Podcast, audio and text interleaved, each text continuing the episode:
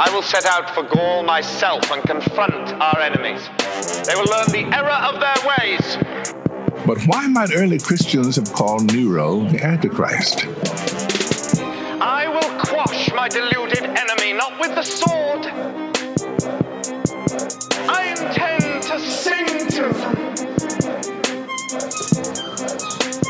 Nero has lost his mind. Welcome back to the life of Nero, Ray Cluvius Rufus. How are you How is it? today? Do- doing good. Doing good. How, how are you doing? My chariot didn't hit any children. It's always a good day for me. How are you? I don't know what that means. Is that a sexual No, thing? literally, I didn't run over anybody in my chariot today. It's a good Right. day. You'd be That's a surprised good how often day. that happens. Yeah. Um, I'm good. I'm good. Cheers. Uh, coffee mug uh, tick. Uh, the year is the year is 59 on this episode of Nero, episode 9 of Nero. Right. The year is 59. Um, the consuls are Caius Vipstanus and Gaius Fontius. Uh, how many years has Nero been emperor at this point, Ray? 54 Uh, he took over. Would it be 54? 54? So we're doing. Yeah, 54. Five-ish? Yeah, coming into his five. fifth year Right. as emperor. Tacitus says that in this year, Nero deferred no more a long meditated crime. He, he let his younger uh, Palpatine self out. But there's a couple of things in the way. There's people, there's certain people in p- positions of power that like to tell him no, and he's getting a little tired of that. And maybe it's it's time to clean house and do something about that. Who knows? Who knows? How old is he now? He was born in 37, so he's doing the 22. He's 22. Very mature. 22. 20, 21 going on 22, he is. I Uh, am 21, going on 22. I ruled the whole known world. Anyway, go ahead. He's been in power for five years, and Right. he's now, as we saw last time, crazy in lust with a girl called Poppy. Popeye. Right. Poppy. Yes. The popster. Papa Doodle Doo. But she knows what she's doing, right? I mean, it's not like she's all, oh, I don't know. I'm just innocent and beautiful. I'm sorry. I can't help the way I was born. And he's like, I got to have that. No, I think this is uh, this is one of those things where it takes two. I think she's doing all, she's making all the right moves because she knows what she wants as well. It takes two, baby. It takes two, baby. Just me and you. Ah, ah, ah, ah, ah, ah. Who was that? I don't Aretha know, but that Franklin? was better. That I've was got an better Aretha than Franklin. the original.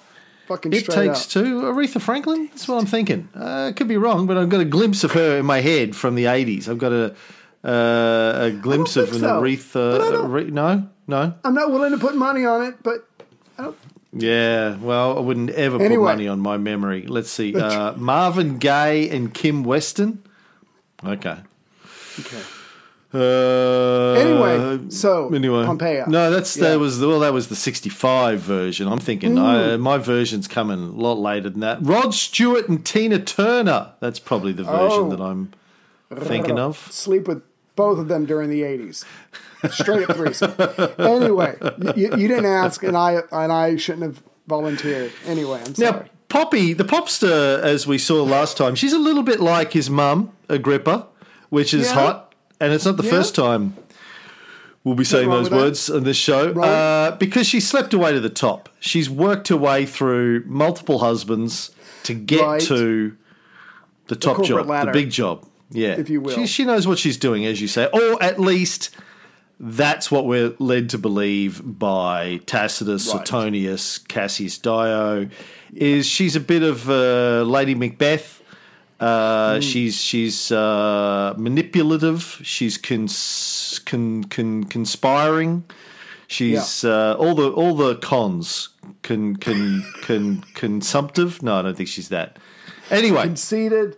Can, can I just say, for whatever reason, because the producers of the show absolutely refuse to bring on any female podcasters, I would just like to point out that if she is marrying her way to the top or sleeping her way to the top, you can't be too angry at her. You can't be too judgmental because that was pretty much the only thing open to women. She is using what nature has given her and what men have allowed her to use to, to advance herself. So if she is doing this, and I'm not saying she is because we all know all know that all these ancient Roman writers seem to hate women, um, she's she's left with the one avenue that's open to her. Huh? What? Yeah.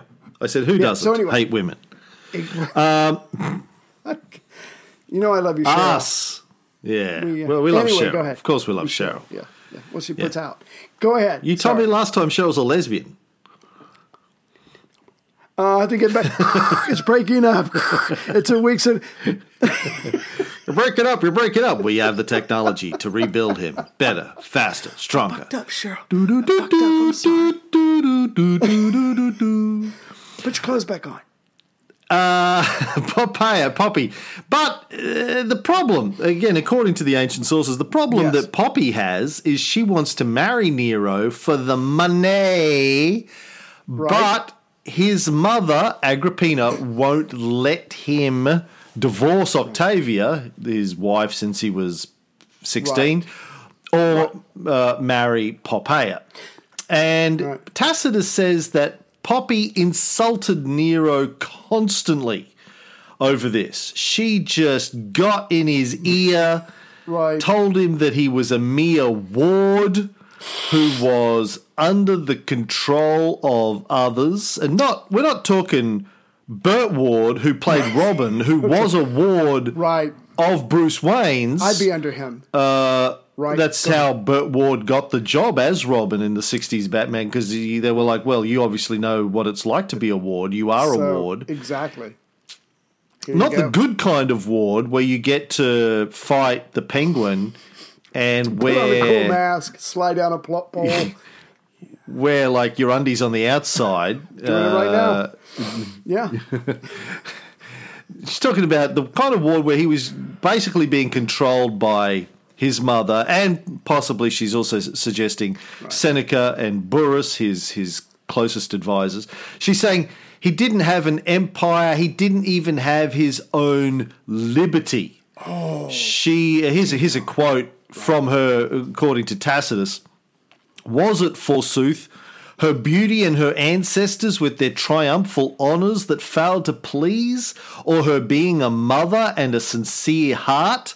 She must have had uh, uh, uh, kids to some of these former husbands. No, the one. fear was that as a wife, at least she would divulge the wrongs of the Senate and the wrath of the people at the arrogance and rapacity of his mother. If the only daughter in law Agrippina could bear was one who wished evil to her son, let her be restored to her union with Otho, being Poppy's uh, former husband that she divorced to uh, get in there with Right. uh, Nero.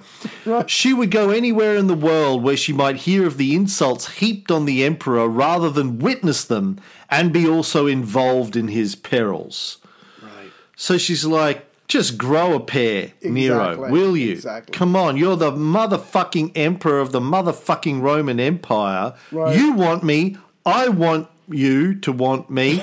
uh just what is the fucking Exactly. problem? What's a hold up? Now, picture being a 22 year old male, and you said this a second ago. Um, he's been in charge for about five years. I've got to think that he's starting to get a little comfortable, a little confident, going, well, maybe I am actually a pretty good emperor, even though we all know that uh, Seneca's running everything. But you're 22 years old, and, and your girlfriend who's in bed who's like, what, am I too hot? Is that why you're not marrying me? Is it are you not marrying me because you're a ward? But every time she, he she said the word ward, he probably heard the word bitch. Uh, are my illustrious uh, ancestors too illustrious for you? I mean, what? The, this is the total package, and I'm already putting out what more?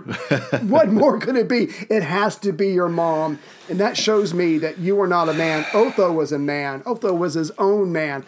Maybe I should go back. Maybe I fucked up and we'll see what Nero, how Nero reacts to this.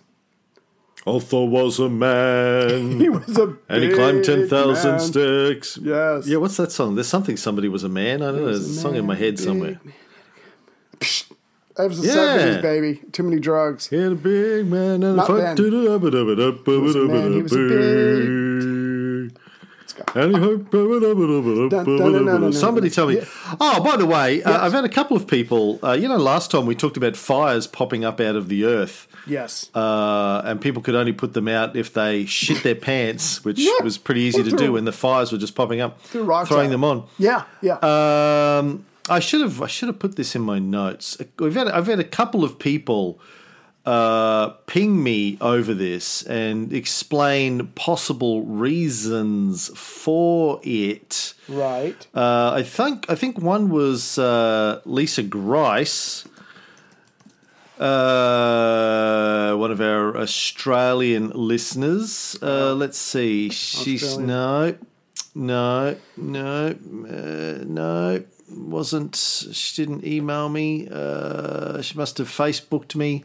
Carrier pigeon. Uh, yeah, something like that. Anyway, she said, uh, yeah, that she, Lisa's a scientist. She said, yeah, that could happen. Lisa said, the fire that couldn't be put out was probably an area rich in natural sodium and exclusion of air is the only way. The use of soiled, probably urine, to, to put out the fire, exclusion of air, uh, of oxygen. The use of soiled, probably urine soaked clothing would work to do this, and the chemical reaction would leave NaCl salt behind, sodium chloride, I guess that is, salt behind. Alternately, metallic phosphorus will burn in the air. Same thing if urine soaked clothing is put over it, but I favour sodium, so I think it's a true story. And um, I asked her if she was a wizard for knowing this, uh, and she said no, just an old retired scientist that used to love making things go bang in the lab at university. ah, yes, back in the 70s, no OC health and safety. Uh, so thank you for that, Lisa. Somebody. Somebody else uh, pinged me too, and I can't remember who it was now, but uh, and it was a he. He said uh, there are there's some area, like I think it was in the Ukraine, that uh, gas comes up out of the ground and uh, burns as well, and it could have been that. Right. So a bunch of smarty pants uh, sent me emails or messages after the last thing saying, "Yeah, that could happen." Could. So thank you for that. Could have happened. So anyway, Tacitus suggests that nobody around Nero stopped Poppy from feeding his brain with all of this hatred against his mother because they all wanted to see Agrippina's power broken. Right. But but here's the problem. Now, Tacitus told us a few episodes ago and a few mm-hmm. years ago that Agrippina's power had already been broken. Do you Yeah. remember? Yeah. He Kicked said, her out of like, the house, took her guard. That's it. Yep. So- okay. Said uh, she couldn't meet with foreign dignitaries anymore. He's already stripped her of her power. Right. So he seems to have forgotten that at this juncture, and he's saying they want to see her power broken. Right. But it, it it's already been broken, unless she still has some influence with the Praetorian Guard or with the troops because she's you know former wife of Claudius. She's the uh, Daughter. daughter of Germanicus. big so deal. and we know that Germanicus was still kind of worshipped Yeah. by the troops. Who should have been the emperor, by the way? But go ahead. Yes. Should have been? Yes. Mm. Yeah. So maybe she has some soft power there, or it's not really soft power, but she's not using it, but she Right. could use it. It- It's not very clear from Tacitus exactly what Yeah. power she has. He just says they wanted to see her power broken. But he Right. says they never thought Nero would up and murder the bitch. Of course they didn't. Of course they would never think that because that's never happened in Rome. no, one's ever nudge, been nudge. murdered before to get them out of the way. No, what? Oh, we had no idea that you would go there. Gasp. Oh, yeah. But here's the thing: yet again, it's all a woman's fault. yes. And It's two not women the- now. not the- and they're both Two, yeah, Yeah. yeah, and poor Nero. I mean, look, Tacitus. Helpless. Tacitus has no love for Nero. Let's be clear on that. Right. But he is saying or suggesting here that Nero was a pretty good guy up until these two women Oh, they broke. sandwiched him. yes. They gave Not him in a, good way. DP. Right. Yeah, one in the front, one in the back, and and with no lube, and he was not Right. He was. They. They sort of. They. Uh, Just ran up on him, they. What do you? Yeah. wow. Slammed it in. turned him into a pit, like a spit, to roast something. Yeah. on. A spit. That's it. Spit There roasted him. They Yeah. spit roasted him. The spit roasted Nero. Oh. His mom and a, and a girl. That's hot. Yeah. Anyway, Yeah. I think so. Um, so it's all a woman's fault. She made him do it. Um, you know, she uh, she Yeah. well, Agrippa forced him to do something because she's just pushing him around, but she she has she's been absent from the sources for the last three or four years. right. But now all of a sudden she needs to be dealt with. Uh, Would it- would it- how do you, how do you make sense of, of all of that, Ray? the best I could do is I think they know the type of woman Agrippina is based on either real or rumored events in the past of having people banished, having people killed, controlling her husband Claudius, you know, that kind of thing. So if she's a certain type of person and she is still around the halls of power, is she still meeting up with senators? Is she still saying hi to certain guards? I mean, Did you say not- the halls of power? halls of power? Sorry, halls of power. Say I don't. I don't know what say I was doing. holes. Holes. Holes. Say holes. Say H O L E S. This is like Say H O L E interviewed for the S job. and say H A double L S. Halls. And now say H O L E S. Say what? Holes. Say A- H O L E holes of whores are not hallways. Always. this is pretty much how I got the job, people. This is the interview. This is pretty much That's- how it that was that was your beat poetry on last Friday night, wasn't it? At the, and then everybody the started going, Virginia Inn. yeah. Sorry to interrupt your flow there. Holes, holes, No, but holes I, I think maybe they're consider uh, they're worried about the what she could potentially do. Just because she's been knocked down a couple of times doesn't mean she's out. She's still youngish. She's still pretty. She probably still has friends in high and low places, and people like that should be feared and removed. how how young could she be here? If he's 22, was she in her late 30? Yeah, 40-ish? early forties, late thirties, probably. Let me She's see. a I'm MILF. looking Basically up- a Roman MILF. at- It doesn't get any better. Agrippina than the. Younger, born 15. 15, So we're 59, she's 43. 43. Hmm. But she's probably kept herself, you know. When everybody does everything for you, you'd be surprised how Hmm. many stress lines and wrinkle lines and age lines you don't have because someone else is doing all the shit. I recommend it. The Life Hmm. of a Podcaster. Yeah. we're in peak physical condition. Uh, yeah, look, maybe uh, maybe it's her. She's obviously still has some power over him if this story is true, Right. In that she won't let him get a divorce. Yeah. I'm not Who's sure asking? that she like really if she goes to the troops or the Praetorian Guard and says uh, you got to get rid of my son, are they really going to listen? Not I don't you- think so. No, unless you bring She's a bunch woman for fuck's sake. Exactly. I'm supposed to choose you over my lord and master who's getting some on the side, which is what we all want to Yeah. do. If anything, I'm going to high five him. I'm not going to stab him in the back. Yeah, yeah. So it's, it's a it's it a doesn't sense. it's a patriarchal society. The women have no authority in that sense. So as it should be. I I just it's just really hard to make sense of what Tacitus and the other sources are trying to suggest here. But you know they're writing at the end of the first century, or at least he and Cassius are. Right. They must, uh, you know, you think Romans reading it at the time must. Uh, they're not going to call bullshit on it. This is within living memory for some of them Right. and the society wouldn't have changed that much in that f- sort of 40 year period between 59 and when 40 50s when Tacitus and Cassius Dio are writing so there must be some truth to it or they wouldn't be able to get away with writing it I expect but uh, what I I just can't see what kind of power she could possibly have Yeah. Well, should the Romans be any better than the Christians, who obviously hate women as well, um, besides Mary?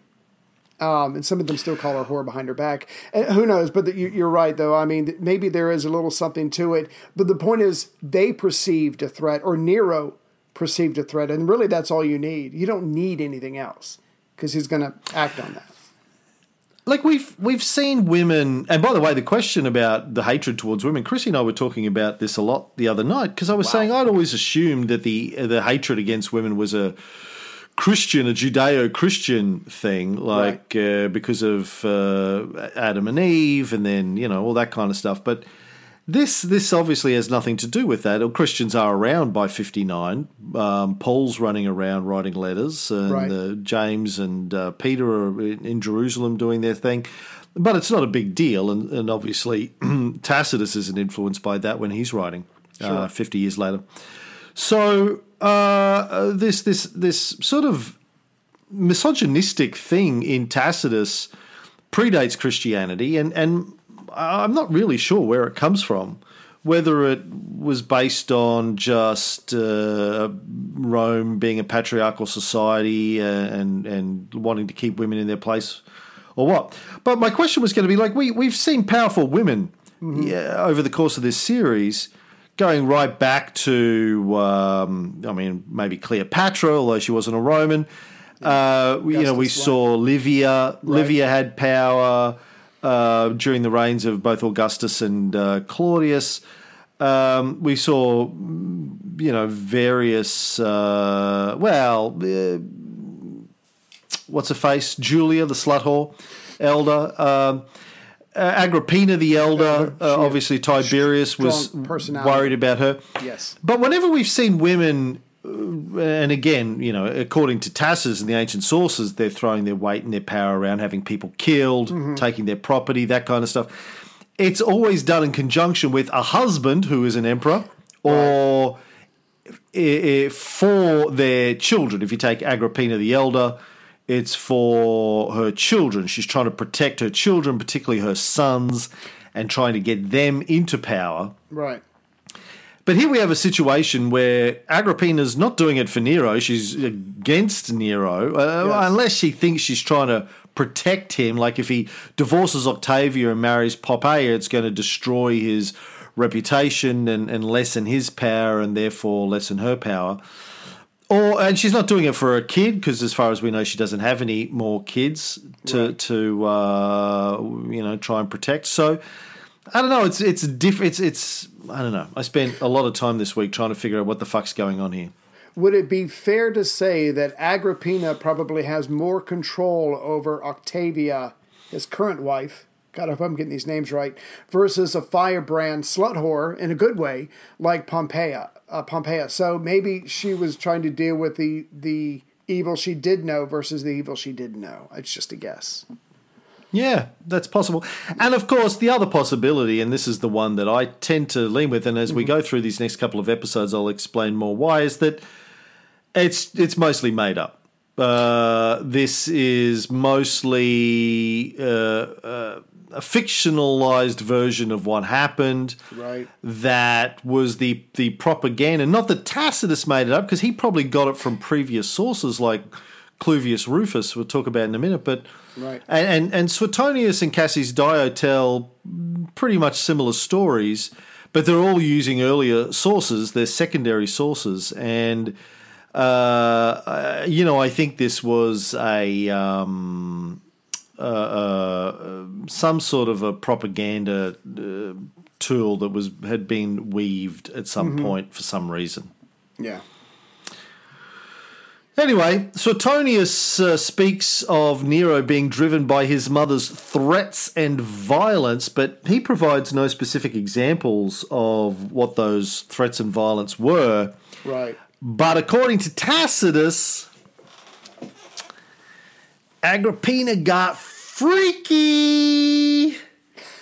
one man's lost is another. No, it's going to hell either way. I don't know. So uh, yeah, so uh, uh, Cluvius, who you mentioned just a second ago, Marcus Cluvius Rufus, uh, was a consul, a senator, a governor, a historian, and he is meant. I think all of his works. Back me up, Cam, if I'm right. All of his works have been lost, but Tacitus actually mentioned him a couple of times. So at least Tacitus had that more uh, original source than we do, and he was he was suffect consul in '65. He might have been involved in the killing of Caligula, so he was around.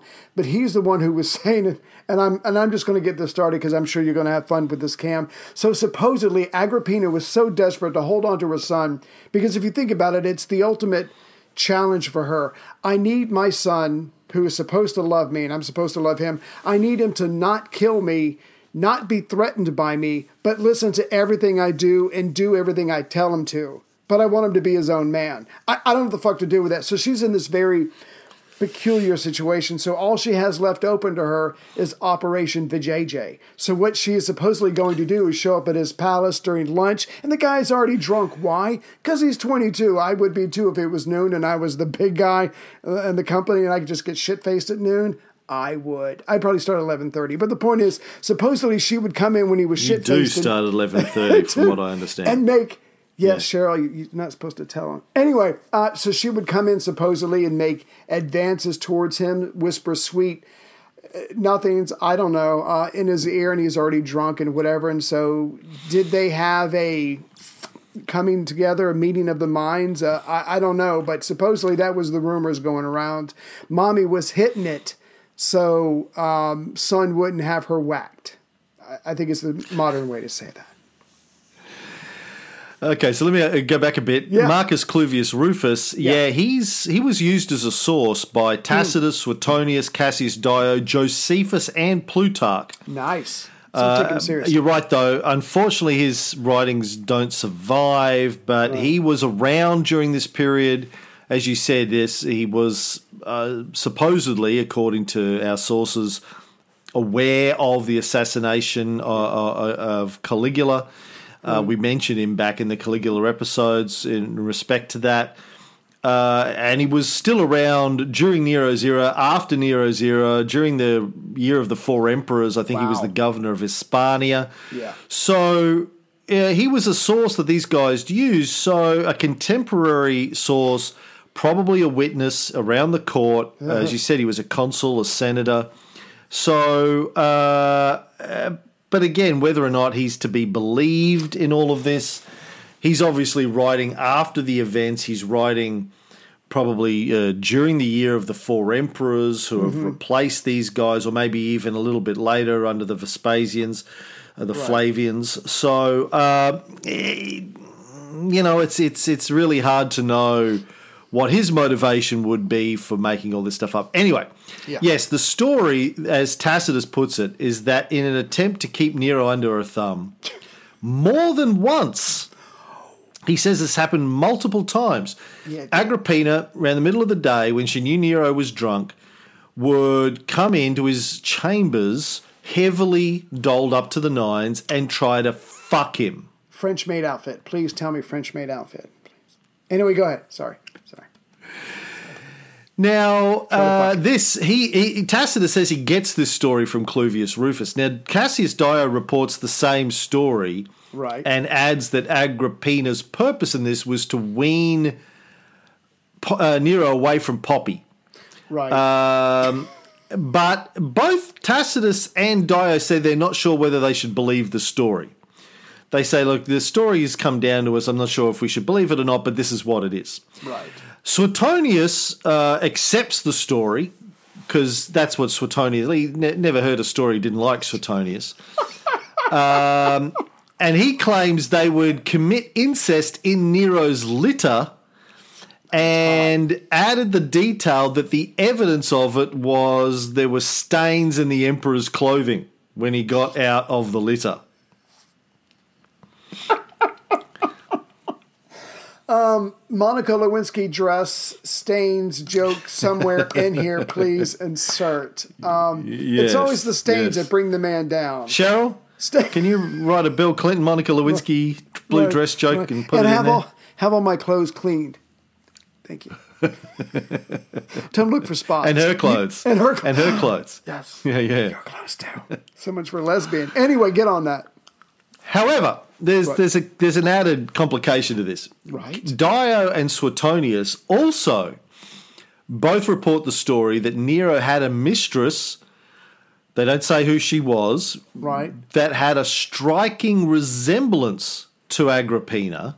I'm getting turned on. And Dio adds the detail that after Nero slept with her, he would say that he had just had intercourse with his mother. This is actually the line from Cassius Dio. Whether this actually occurred now or whether it was invented to fit their character, I'm not sure, but I hmm. state as a fact what is admitted by all that Nero had a mistress resembling Agrippina, of whom he was especially fond because of this very resemblance. And when he toyed with the girl herself or displayed her charms to others, he would say that he was wont to have intercourse with his mother. I can't. I won't. I shan't. Incest is not best. Okay? Just because it rhymes doesn't mean it's right. But. So mom's Now- plan, mom's plan is I'm gonna my son's so good he's not even gonna remember that twenty something year old. go for it, mom. I mean, go for it. Anyway, Yeah, maybe that's the, but or maybe he's fucking this woman and saying that he's fucking his mother, Right. and then And word rumors. gets out, and exactly. you know who knows? Maybe people saw this mistress getting into his litter and thought it was Agrippina because she looked like Agrippina, Right. and they assumed he was fucking his mother. Maybe that's going. something's going on. Yeah. Um, but uh, according to Tacitus, when kinsfolk observed wanton kisses and caresses portending infamy, dot dot dot, uh, Seneca intervened. yeah. Now, good call. Seneca didn't intervene directly because going into the emperor's bedroom and saying, "Hey, don't fuck your mother," Pull that penis out of your mother right now, mister, and I mean it. Yeah. You don't that's not a good Yeah. career move. Anyway. Not a good career move, no. So instead, he brought in Acte, the Oh, yes. freed girl who was Nero's other hot piece of ass before Poppy came along. And what did Acte do, Ray? Well, you from what we know, and, and Cam, I certainly want your opinion on this. But what we know, I mean, Acte is certainly not a saint, but she seems to have genuinely cared uh, for Nero at least early on, and she at least seems to have the common sense of a lot of people going, "Look, these titans are fighting above me, and I have to be careful because I'm a nobody. I can disappear like that." But she does seem to care about Nero. She is worried about what Agrippina if she does get worked up, she might she's worried about what Agrippina might do to her son, or at the very least her son's reputation, because this is Rome. You can destroy someone's career, even the princeps, by by putting stuff out. So um Actor's probably thinking being a mama's boy is one thing, being a mama's toy, that's something else, and that's completely unacceptable. I don't know. So the point is, Seneca tells Acte to tell Nero that look, everybody knows about the incest because your mom's fucking going around bragging about it. Now, is that a thing where I high five you? Yes, normally, but it's your mom, so the answer is no. So you got to let him know what's going on so he can start doing some damage control, and that soldiers would never follow a depraved emperor. Really? Because they followed the last three, but whatever. That's that's not the point. That's not the point. The point is Seneca is trying to get her to whisper warnings into Nero's ear, but you got to be careful because he's a 22 year old person who knows how he's going to react. Yeah, this whole thing where, uh, according to Tacitus, she told Nero that the soldiers would never endure the rule of an impious sovereign. Like, We haven't had any other seem to- kind. Yeah. Yeah, it didn't seem to bother. Well, I think Augustus was fairly pious uh, in the latter 40 years. But, Except for the young maidens. Go ahead. Go ahead. well, yeah, but his wife scored those for his, so, you know, that's That- okay if your Oh. wife. I didn't Organizes it. know. Heather! Yeah. He- Hold on. Let's only take a second. Hold on. Who, who do you think hired Cheryl? I love you, Heather. And I lust you, Cheryl. Please go ahead. I'm sorry. I didn't mean to interrupt. Now, yeah, Tibbo ruled from his sex palace for what the last ten years. Uh, no one seemed to care about that. Caligula was fisting husbands and brides on their wedding days, wearing big gold rings. Uh, in Claudius had all of his mistresses, but maybe they draw the line at incest. Um, and when did that become a bad thing? That's what I want to know. When did incest become a bad thing?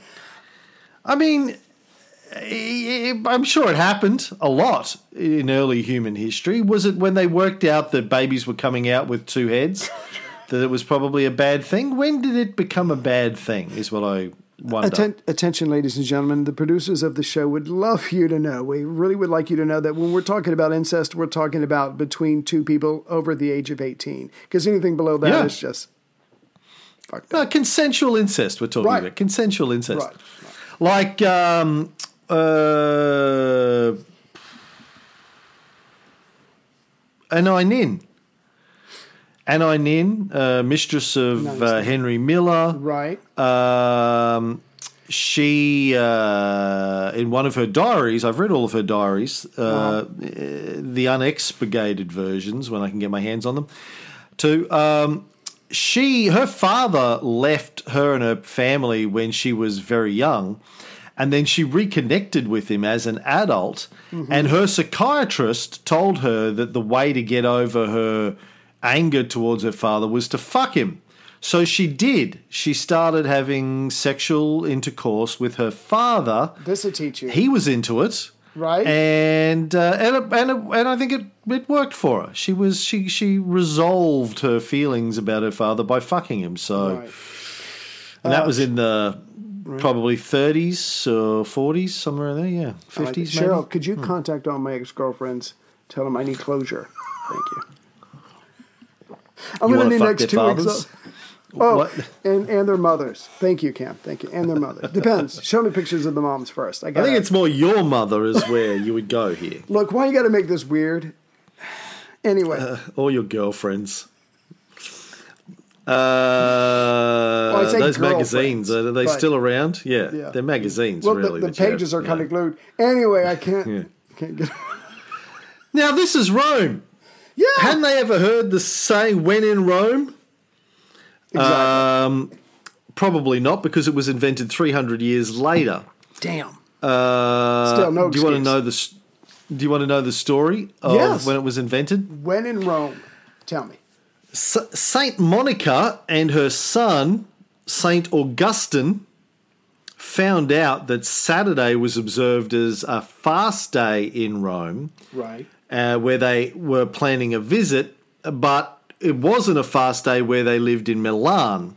So they consulted Saint Ambrose, good old Saint Ambrose, Right. the guy who who converted, uh, well, forced Theodosius to um, turn Back the the fuck up. empire Christian. Uh, what to do? He was the Bishop of Milan, and he said, When I am here in Milan, I do not fast on Saturday, but when in Rome, I do fast on Saturday. Hmm. And that's believed to be the genesis of the saying, When in Rome, do as the Romans do. I like so there you go. Okay. Goes back to Ambo, Saint Ambo. Say Hambo, mate. Yeah, love it. Love it. Anyway, Yeah. Tacitus uh, says that Agrippina got freaky to maintain her influence, but he'd also said that her influence had disappeared four years earlier, so that makes very little sense. But All anyway, it's a, it's a fun story. Right.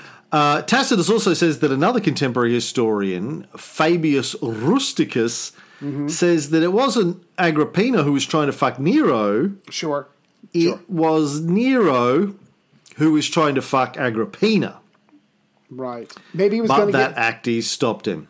He was either going to get back at her, or he was going to rebuild their relation through mutual orgasms. I'm reaching here. I don't know. Someone's sleeping. Somebody wants to sleep with somebody. Maybe. So, the rest of the accounts all blame Agrippina, though. Uh, Tacitus calls it a monstrous wickedness. Yeah. Obviously, never been to Virginia. It's just a regular, like Tuesday afternoon in Virginia, isn't it? But um, Well, actually, here we call it Hump Week, Hump Day. Uh, we take it literal. Yeah. Take it literally. yeah, Uh, yeah. makes the rest of the week go by quickly. Yeah. Now, Agrippina, Tacitus says uh, uh, that Agrippina had fucked her way into power all her life, so there was no reason to stop now. But after Acte intervened on the behest of Seneca, he finally decided that he had to stop having private meetings with her. He Good told call. her to go and stay in her country estates. Yeah. And finally, he decided she had to go. Do you think the? Uh, Uh, now, I was going to ask. Do you think the drip, drip, drip of um, Pompeia's, Pom, whatever her name is, Pompeia's voice, uh, her criticisms, her whatever, Poppy. might have gotten to him eventually? Well, at this point, like uh, uh, Tacitus starts all of this by saying Poppy was complaining about his mother that she wouldn't let them get married. Right. So now he's decided to get rid of Agrippina, but the whole Poppy get married story just seems to disappear. Doesn't doesn't come up again. It's got nothing to do with Poppy now. He's just decided he wants to kill his mother, um, which again tends to suggest that the whole Poppy story is uh, kind of bullshit. Right. It's not his fault. It's like he Tacitus- driven to it by a Yeah. woman. Gotcha. It's like Tacitus didn't have any other explanation for why all of a sudden Woman. Nero would want to kill his mother, so he's had to make some stuff up. Yeah. Yeah. woman. Just Two women. It was Poppy and Two women. Agrippina. You know women. God, God, don't we all want to kill them? Uh, so our mothers, you know, Right. it's just that. Woman right? not sleeping with him. But yeah, no, I hear you. I hear you. So he says he initially thought about poison, Right. but there were a couple of problems. Um, so, well, which I'll get to in a second. But Suetonius says, and when he had three times made attempts on her life with poison, and realized that she had protected herself in advance with antidotes. So Tacitus says he thought about poison and said no because she would probably uh, have prepared for it, being Right. the great poisoner of Rome. Suetonius says he tried three times. Tacitus never mentions that. Cassius never mentions that. Suetonius says that. I was going to say she Suetonius says Right. Go ahead. Go ahead. Sorry. Suetonius says that after he tried poisoning and it didn't work, he prepared to adapt the ceiling of her bedroom, Sure. which by a special device would collapse and fall on her at night while she slept. Standard plan B. Poison A. Doesn't work. Put a whole bunch of heavy weights on her ceiling in her bedroom or whatever and have it collapse on her. Plan B. It's it's standard. Standard. Yeah. Just say, oh, listen, um, you're going to have to leave your house for a few days. Um, termite infestation is what it is. We're going to put We've a big tent over Yeah. it. You're going to hear some things, Yeah. but don't Yeah. Don't go don't your worry about it. It's all good. Go to your villa. Yeah. It's going to be fine. It's yeah. going to be fine. Yeah. Uh, so Tony says, but when this plan became known through the indiscretion of those involved, Right. Like getting good good, good tradespeople these So days hard. is so fucking hard. like how like they want to be paid extra Right. to hide a murder plot. I mean, it's Yes. outrageous. Right. Like I've taken to putting it into the contract at the beginning, like uh, Article seven point five. Uh, if any of the people involved, any of your staff, any of the workers reveal the fact that I'm trying to murder someone through your work, Right. uh, then they will be held responsible. The firm will be held responsible. My lawyers will be in touch. Um, I don't care if you get blamed for the murder afterwards because you did dodgy work. That's that's that's on the you. risk that you take when you decide to Yeah. Become a roof modifier. You know, that's just part and parcel of it. That should be factored into your rates, is It what should- I'm saying. You, you Yeah. don't. You know, I shouldn't have to charge you extra for that. That should, that the risk element of building Right. collapsible ceiling bedrooms Yeah. should be factored in to your quote. It's in our brochure. Actually, on the first page, you open up, first page on the brochure, ceiling collapsing. Do you have a troublesome neighbor or friend or family member? this will take care of it right here. So, so poison's not going to work. It's too tacky to walk up to her with a sword and just go. "Mm, mm, mm, mm."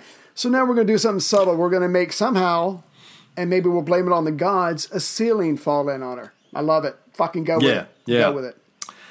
But Swatoni says when this plan became known through the indiscretion of those involved, he devised a collapsible boat Here we go. All right. which would suffer either shipwreck or the caving in of its cabin. Now, I like this. as I said before, Tacitus, on the other hand, says he considered but dismissed poison as an option for a couple of reasons. First, he just poisoned Britannicus yeah, it's boring. at the imperial table. Keep it fresh. Bo- boring. yeah, done that. What else you got? Nah. Come on. What have you done for You me know. lately? Yeah, come on. Yeah. Yeah. So no. No, he said that to do it again, poison someone else at the imperial table would make it hard to say the first one had been uh, innocent. yes. Oh, he's just got asthma. This happens all the time. Don't worry about it. But the Deadly second, asthma. of course, is that his poisoner, Locu- Locutia, I think her name was, um, worked for Agrippina. yeah, So conflict of interest. Hard to poison someone who was a professional poisoner. Yes. And he said it would be hard to tamper with her servants because she was on guard against treachery and she would have fortified her constitution uh, against poison using antidotes uh, Yeah. like uh, Mithridates. Didn't Mithridates do that? Of he took a bunch of little poisons. Yeah, yeah. Got immune. Yeah. Uh, that's, uh, by the way, what I do before I ever meet up with you. I just add small amounts of anthrax That into my cereal every morning so for a few much. months. so much. Yeah. I'm like, am I getting ripped off? This is supposed to be the good stuff. Anyway, thank you for clarifying that. I appreciate it. That's all right. I have to move on to bedroom ceilings now. And he couldn't figure out how to uh, order someone to kill her and then keep it a secret. Right. I mean, yeah. I know, like we've all tried, we've all tried to figure that out over the years. It's tricky, even if you're the emperor. Yeah, if you're willing to kill And he someone, also- are you are you really all that careful about the truth? I it's not. Yeah. it's not a. No. Can I trust you? Yeah, yeah. How I kill, well but can I I, never you? lie. I never lie. I kill. Then I oh kill then all I, the time. Then I have to. Then I have to order someone to kill you, That's right. Oi. but then I can't trust them. So then I have to order someone to kill them, but then I can't trust them to keep that a secret. Right. By the time we're done, man, Yeah. like uh, you know, everyone's gone. Who's going to make my coffee in the morning if uh, Very few I have to people- get rid of everyone? Very few people know this, but It's actually, not easy. The exactly. Very few people know this, but the actual um, when God flooded the world and killed everybody except for Noah and the family, not true. I killed someone, had to go around to kill the other killer, and then pretty soon they were all gone. But Noah, and he was on a fucking cruise, and I couldn't find him. True story. That's the only reason he got away. a- It's a, it's a slippery slope. It's a slippery slope, killing people. I tell you. Anyway, but they got a plan now. Yes. Yes. Well, he also worried that if he ordered someone to kill her, they might refuse. so God. um, he put it out to his guys. He said he put it out to his inner sanctum of Right. advisors. Uh, Apparently, Seneca turned to Burrus and said, "What do you? What, I got nothing. What do you got?" And Burrus Yeah. was like, "No, I got nothing. What do you got?"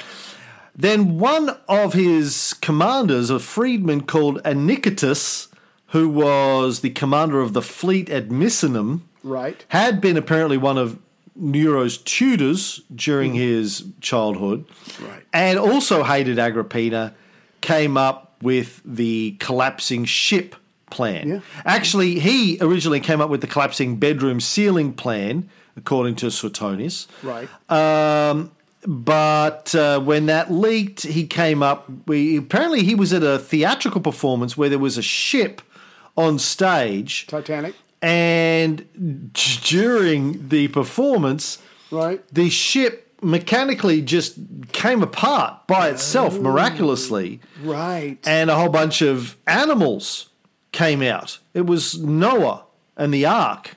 I did The not see that Romans coming. were telling. That No, was right? worth the price of the ticket. I did not see that coming. Yeah. That was cool. Yeah. Okay.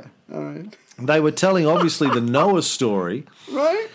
And suddenly, Uh, so he was like, hmm, if we could get a real ship yes. that would just come apart or collapse in on itself at a Right. certain point of the voyage when she's on the boat, yes. it could look like a shipwreck, and everyone knows Oh. shipwrecks happen all the time. All the drownings, storms, sharks. krakens, pirates.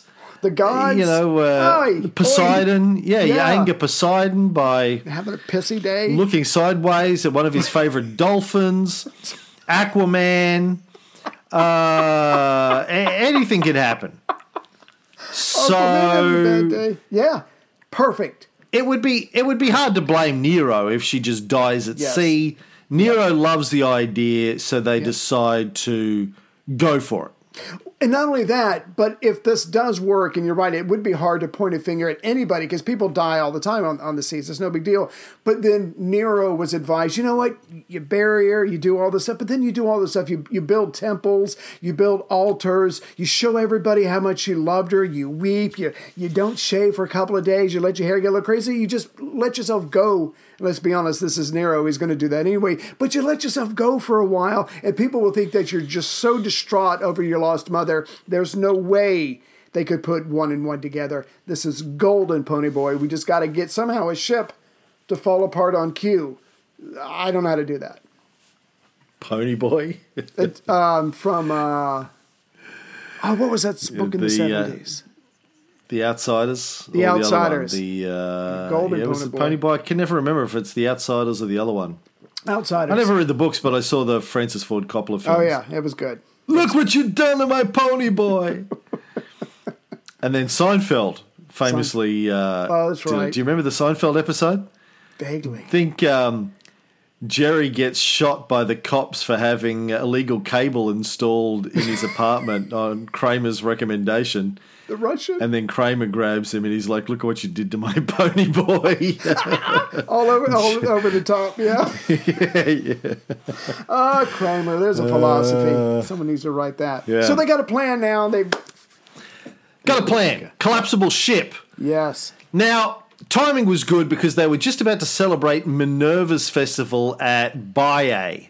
Right. Uh, we've talked about Baiae before. Minerva was the Roman goddess of wisdom and strategic warfare, justice, law, victory, and the sponsor of the arts, trade, and strategy.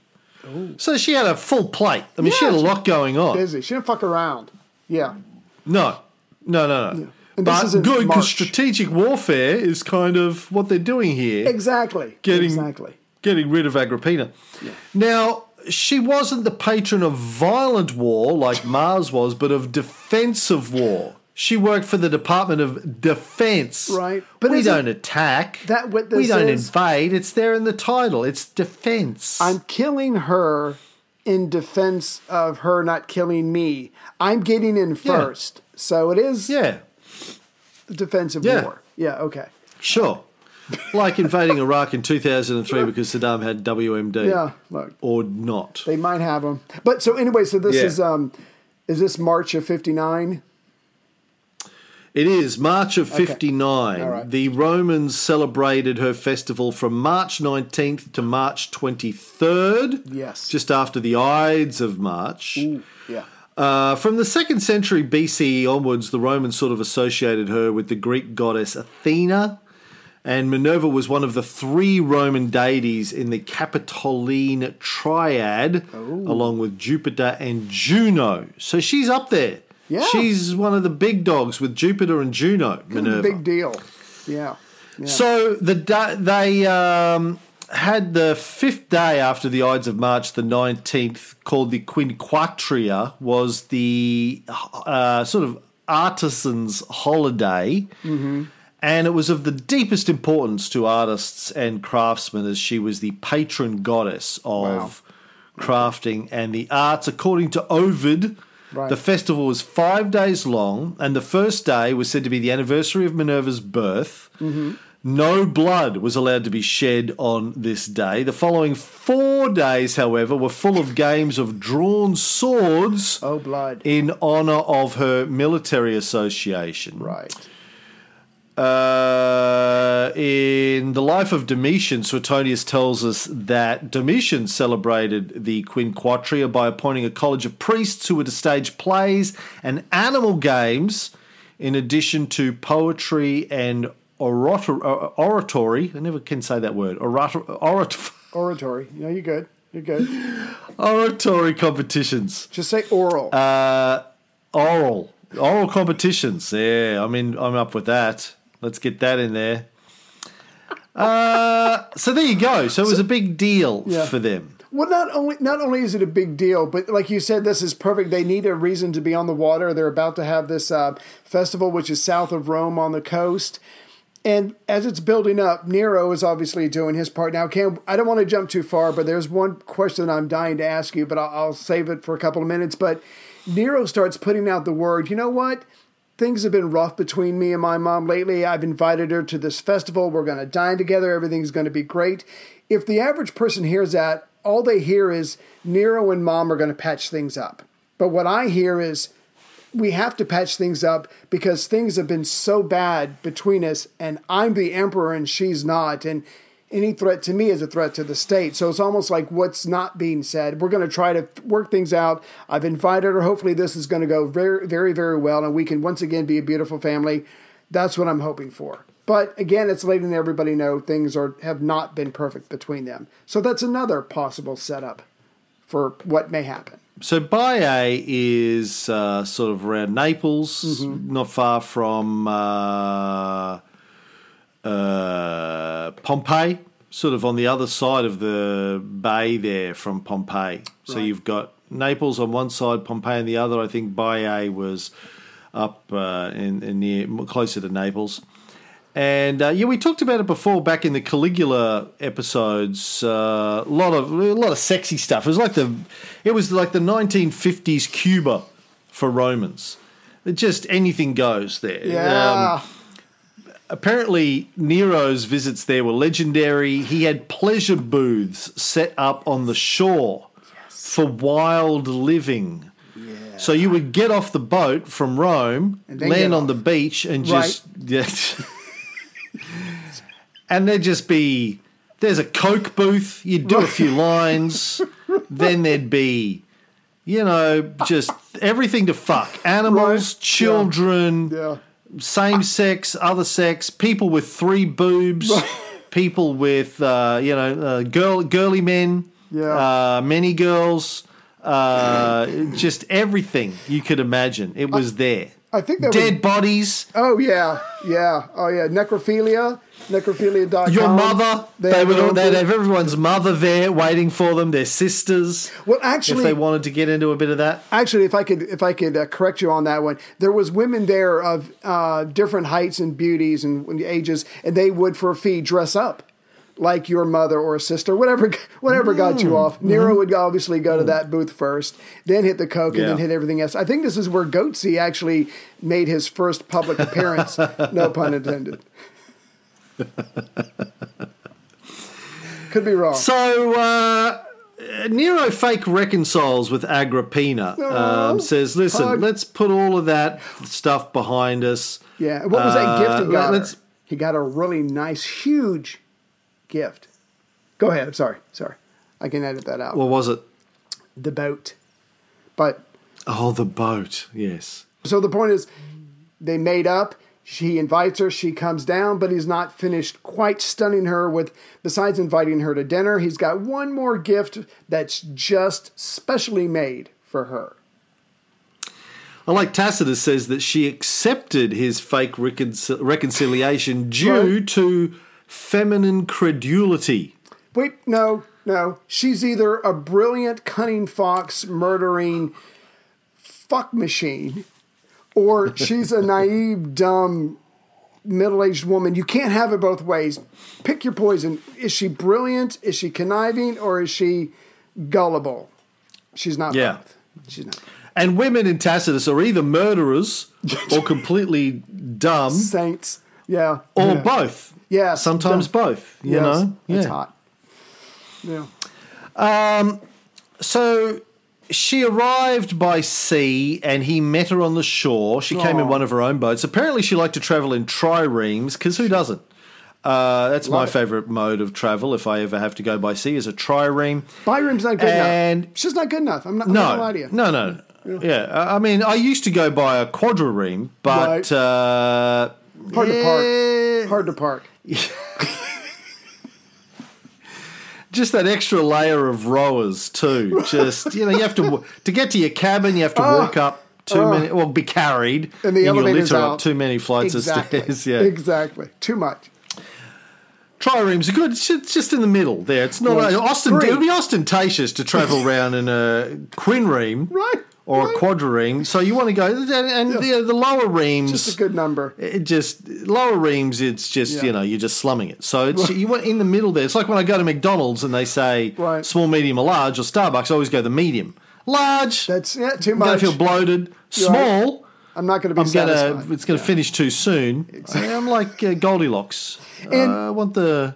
And he one. probably it probably went in the future and read Leonardo and put the really fancy shit on the first level and all the dumb son of a bitches on the third level and the second level it might have been for the horses I have no idea but he spread it all out going for that utopian city boat but the point is right Yeah. she shows up on her own boat but he's got a surprise for her Yes. And he tries to get his uh, special ship that he gives her as a gift. Look what I made for you, Mama. To take her to the festival. right Um, and then he uh, threw a banquet in her honor. But the plan was that she would go in the ship at night right and drown in the middle of the night. However, again, Right. hard to find good people. The plot was revealed to her, and so instead of going to Baiae in a ship, she was carried there in her litter. ah right she's at Foxton yes Yes, I see what you're up to. I'm not go- I'm not going to. I'm not going to fall 3D for that chess one. baby 3D chess yeah, yeah, yeah. She's Donald Trumping this all the way. But so she gets carried there. They have the banquet anyway. Suetonius says that the banquet was thrown by the future emperor Otho and former husband of Poppy, who started this whole fucking thing, because he was in on the plans and he wanted to help it along. Anyway, uh, during the banquet, Nero's able to convince her that the the the uh, rumors that he's trying to have her killed are nonsense. Crazy talk. And partly he does this by, according to all the sources, uh, clinging with kisses to her eyes and bosom. Look, mom, how can I convince you? I know, I know, I know. Let me kiss your breasts, and that will convince you that I'm telling the truth. Okay? Get those boobies out, Mum. To him, that sounds Come like a on! win-win. Come on, whip them out. I've seen them before. Get them out. Let's get up in that. yeah, it's been a while. I like to be reacquainted oh. with them. I love you, mommy, so much. Getting a little turned on. Getting a little turned on. Yeah. According to Dio, when they departed and he convinced her to go on the boat, she said to him, For you I live, through you I rule. Sounds like Which Jesus. is, well, that's what uh, you had inscribed on that ring you sent me a while back. Your cock ring. Gotcha. Gotcha. yeah. So he does convince her that everything is copacetic. They've made up. He actually, I think he he uh, had her sit in the place of honor at dinner, talk to her. They had a good conversation, good cups of wine, whatever. Just a great fucking time. And she's probably thinking, "Oh my god, this is going to be great because he's going to listen to me now, which means I get power and influence. Everything is coming up roses for her. Then she steps foot on not the love boat. I don't know what to call it, but it's certainly not The fuck boat. love boat. The You're Fucked boat. the You're Fucked boat. This Well- is going to be your last run. The Fuck boat. boat comes crashing down on everyone. All right, let me close out this episode by Oh. reading from Tacitus because it's too good to uh, summarize. I'll put my Tacitus voice on. Bruce. A night of brilliant starlight, with the calm of a tranquil sea, was granted by heaven, seemingly to convict the crime. The vessel had not gone far, Agrippina having with her two of her intimate attendants, one of whom, Crepereius Gallus, stood near the helm, while Acerronia, reclining at Agrippina's feet as she reposed herself, spoke joyfully of her son's repentance and of the recovery of the mother's influence, when, at a given signal, the ceiling of the place, which was loaded with a quantity of lead, fell in, and Crepereius was crushed and instantly killed. Agrippina and Acerronia were protected by the projecting sides of the couch, which happened to be too strong to yield under the weight. But this was not followed by the breaking up of the vessel, for all were bewildered, and those two who were in the plot were hindered by the unconscious majority. The crew then thought it best to throw the vessel on one side and so sink it. But they could not themselves promptly unite to face the emergency, and others, by counteracting the attempt, gave an opportunity of a gentler fall into the sea. Mm-hmm. Acerronia, however, thoughtlessly exclaiming that she was Agrippina and imploring help for the emperor's mother, was dispatched with poles and oars and such naval implements as chance offered. Agrippina was silent and was thus the less recognized. Still, she received a wound in her shoulder. She swam, then met with some small boats which conveyed her to the Lucrine lake and so entered her house. There she reflected how, for this very purpose, she had been invited by a lying letter and treated with conspicuous honour. How also it was near the shore, not from being driven by winds or dashed on rocks, that the vessel had in its upper part collapsed, like a mechanism anything but nautical. She pondered too the death of Acerronia. She looked at her own wound and saw that her only safeguard against treachery was to ignore it. Then she sent her freedman Agerinus to tell her son how by heaven's favour and his good fortune she had escaped a terrible disaster. That she begged him, alarmed as he might be by his mother's peril, to put off the duty of a visit, as for the present she needed repose. Meanwhile, pretending that she felt secure, she applied remedies to her wound and fomentations to her person. She then ordered search to be made for the will of Acerronia and her property to be sealed, in this alone throwing off disguise. Nero, meantime, as he waited for tidings of the consummation of the deed, received information that she had escaped with the injury of a slight wound after having so far encountered the peril that there could be no question as to its author. Then, paralysed with terror and protesting that she would show herself the next moment eager for vengeance, either arming the slaves or stirring up the soldiery, or hastening to the Senate and the people to charge him with the wreck, with her wound, and with the destruction of her friends, he asked what resource he had against all this unless something could at once be devised by Burrus and Seneca. He had instantly summoned both of them, and possibly they were already in the secret. There was a long silence on their part. They feared they might remonstrate in vain or believe the crisis to be such that Nero must perish unless Agrippina were at once crushed. Thereupon Seneca was so far the more prompt as to glance back on Burrus as to ask him whether the bloody deed must be required of the soldiers. Burrus replied that the Praetorians were attached to the whole family of the Caesars, and remembering Germanicus would not dare a savage deed on his offspring. It was for Anicetus to accomplish his promise. What about Caligula? Didn't the Praetorians kill Caligula? Well, yes, they did kill Caligula, but They felt bad. yeah. Not really, but What about Germanicus's other children? Well, yes, okay, we did do that too. I, okay, look, Right. But that, those da- that was before. Stop looking in the past. This, is, the now. It's Rome. different. Exactly. Yeah. Yeah.